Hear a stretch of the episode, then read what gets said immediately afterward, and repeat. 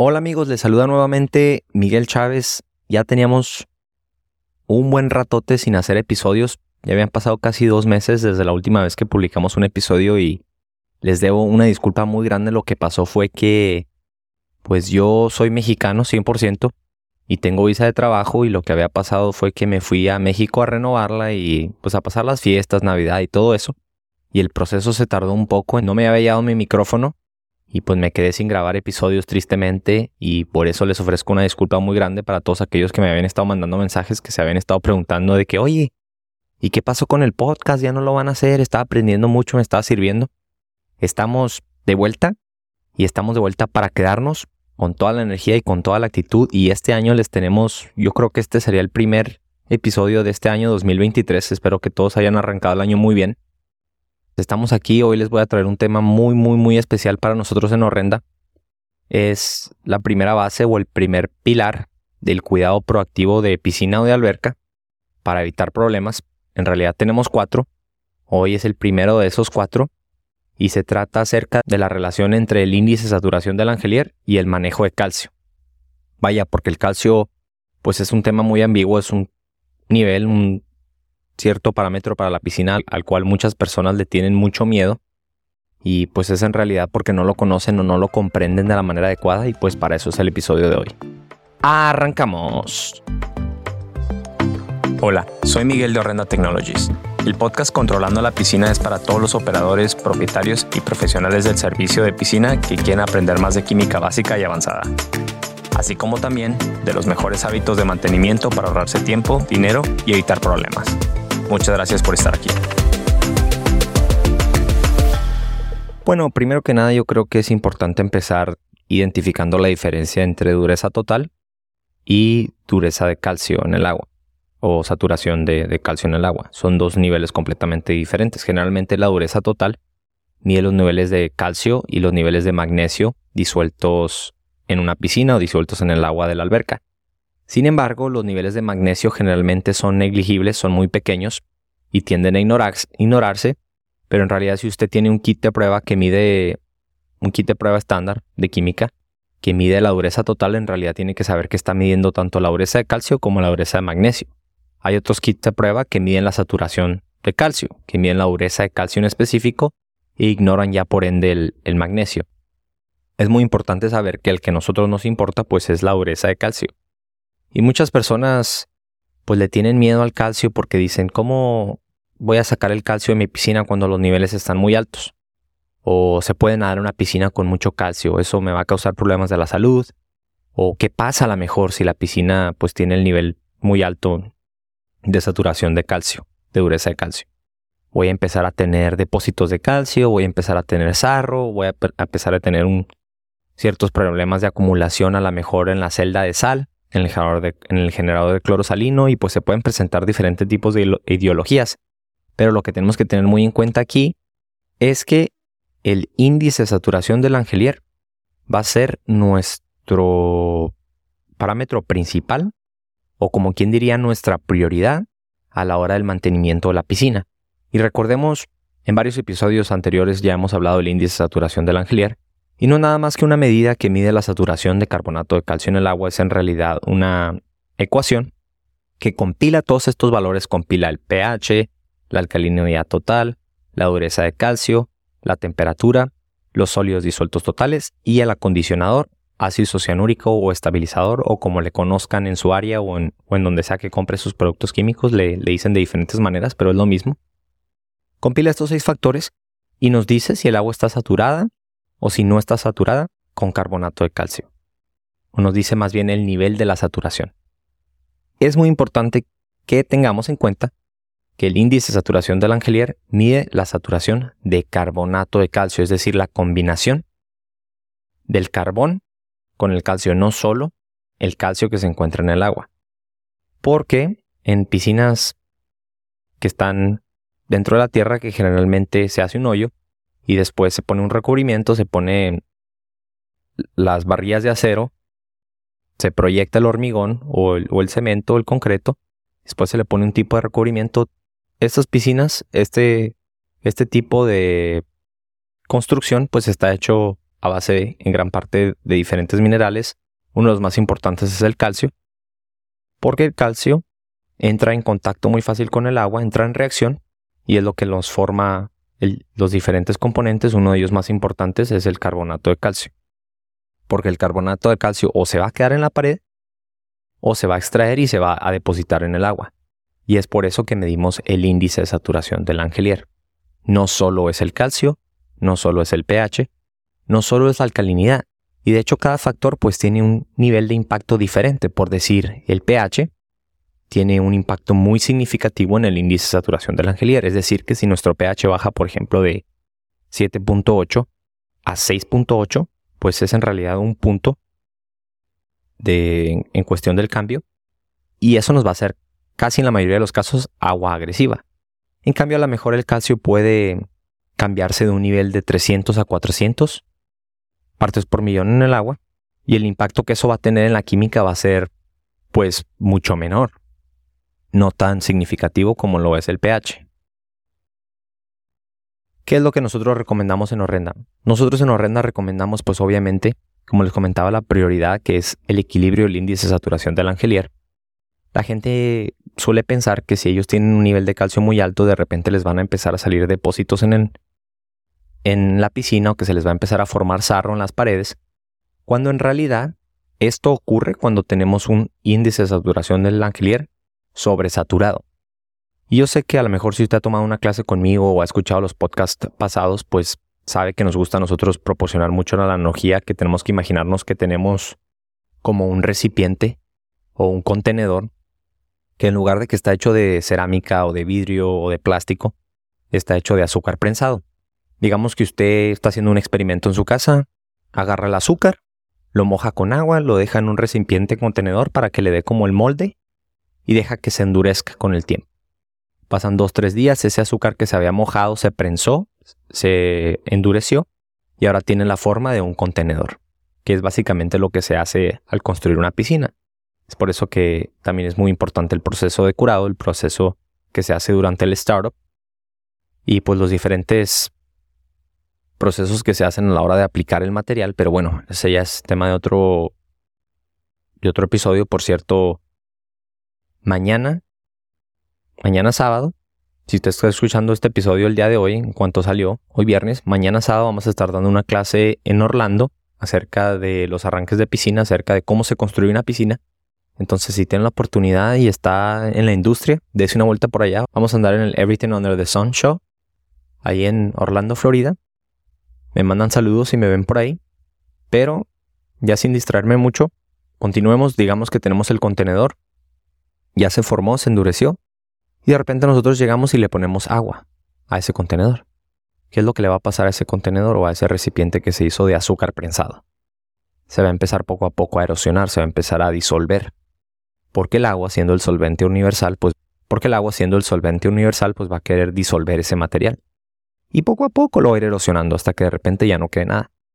Lo mismo pasa en nuestras piscinas, en nuestras albercas. Si el agua es agresiva, es decir, que si al agua le hace falta esa saturación de carbonato de calcio, y vaya que el calcio al disolverse en el agua se mezcla con dióxido de carbono, se mezcla con diferentes compuestos moleculares que existen naturalmente en el agua y es lo que forma el carbonato de calcio.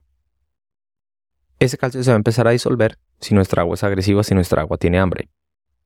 ¿Qué es lo que nosotros podemos hacer? Como quien dice darle de comer al agua. En mi ejemplo del contenedor yo le agregaría azúcar al agua, el agua se sobresaturaría con el azúcar, ya no tendría la necesidad de extraerlo del contenedor, de las paredes del recipiente. Por otra parte, pues ¿qué pasa cuando agregamos demasiado azúcar? A lo mejor, si a usted le gusta el café, a mí me gusta el café en las mañanas, pues con bastante azúcar. Hay que ser honestos. Y cuando uno le pone demasiado azúcar al café, el azúcar ya no se disuelve, se queda en el fondo, se precipita de la solución, se precipita del líquido. Es lo mismo que ocurre en nuestra piscina cuando nosotros le ponemos demasiada saturación de carbonato de calcio. Y otra vez muy importante saber que no se trata de la, de la saturación del calcio en sí, de la dureza de calcio, es decir, que usted, si usted tiene 600 partes por millón de dureza de calcio, por dar un número, por ejemplo, no significa que se va a sobresaturar. Es el índice de saturación del angelier y ahorita vamos a ver unos ejemplos un poco más reales. Pero en sí es lo que pasa.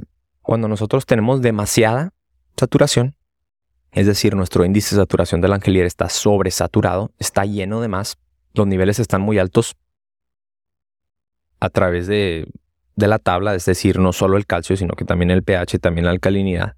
Hay un par de valores que son inversos, pero es lo que va a ocurrir. Se va a empezar a formar los depósitos de calcio, se van a empezar a formar las hojuelas de calcio en las piscinas de agua salada, en el generador de cloro salino. ¿Por qué? Porque el pH está muy alto, porque la temperatura está muy alta dentro de la celda y porque a lo mejor la alcalinidad está muy alta también. El calcio generalmente tiende a ser el menor de los problemas. Cuando empezamos a desarrollar una estrategia de cómo mantener el índice de saturación del angelier en equilibrio todo el año, lo primero a lo que nosotros nos gusta enfocarnos en horrenda o lo primero que recomendamos que se le debe dar atención pues es los niveles de calcio y cómo va a fluctuar la temperatura durante el año.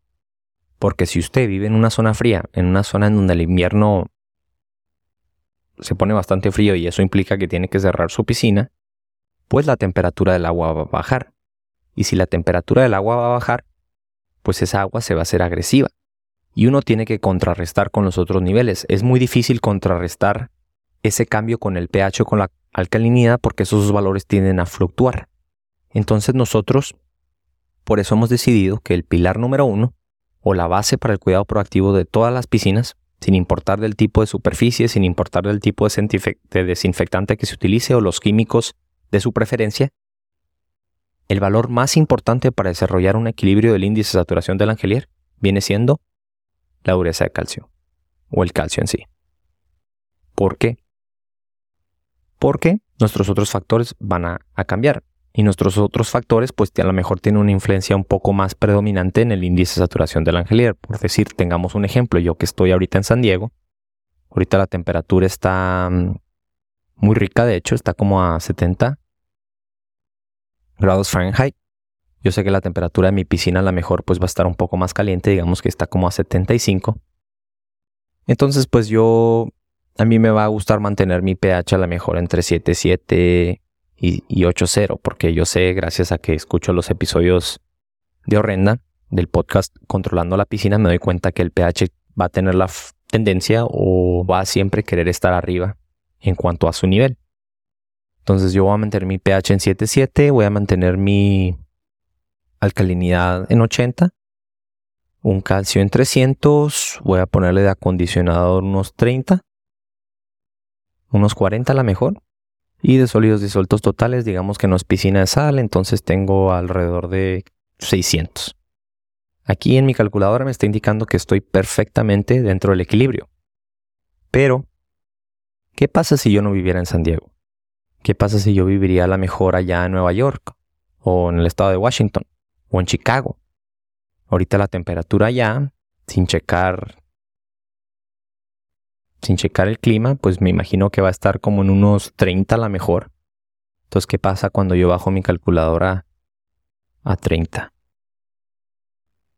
Llego completamente a estar en agua agresiva. Aunque todos mis valores se mantuvieron igual, mi pH se encuentra igual, mi alcalinidad total se encuentra igual, mi calcio y mi acondicionador, todo se encuentra exactamente en el mismo nivel que aquí en San Diego, excepto por la temperatura. Yo en ese caso, ¿qué tendría que hacer? Pues tengo varias opciones. Podría subir la alcalinidad, podría dejar que el calcio, que el pH subiera un poco más, perdón. Pero, pues yo sé que esos valores van a tender a, fluctuar. Lo que voy a hacer yo, pues es ajustar mi calcio para que dentro de esa circunstancia, y seamos honestos, el invierno no va a durar dos días, va a durar meses. Entonces, si yo ajusto mi calcio en consecuencia, a la hora de que se llegue el verano, incluso puedo mantener mi mismo calcio, puedo mantener mi calcio en 400 eso va a implicar, sin embargo, pues que maneje una alcalinidad total más baja y un pH un poco más bajo.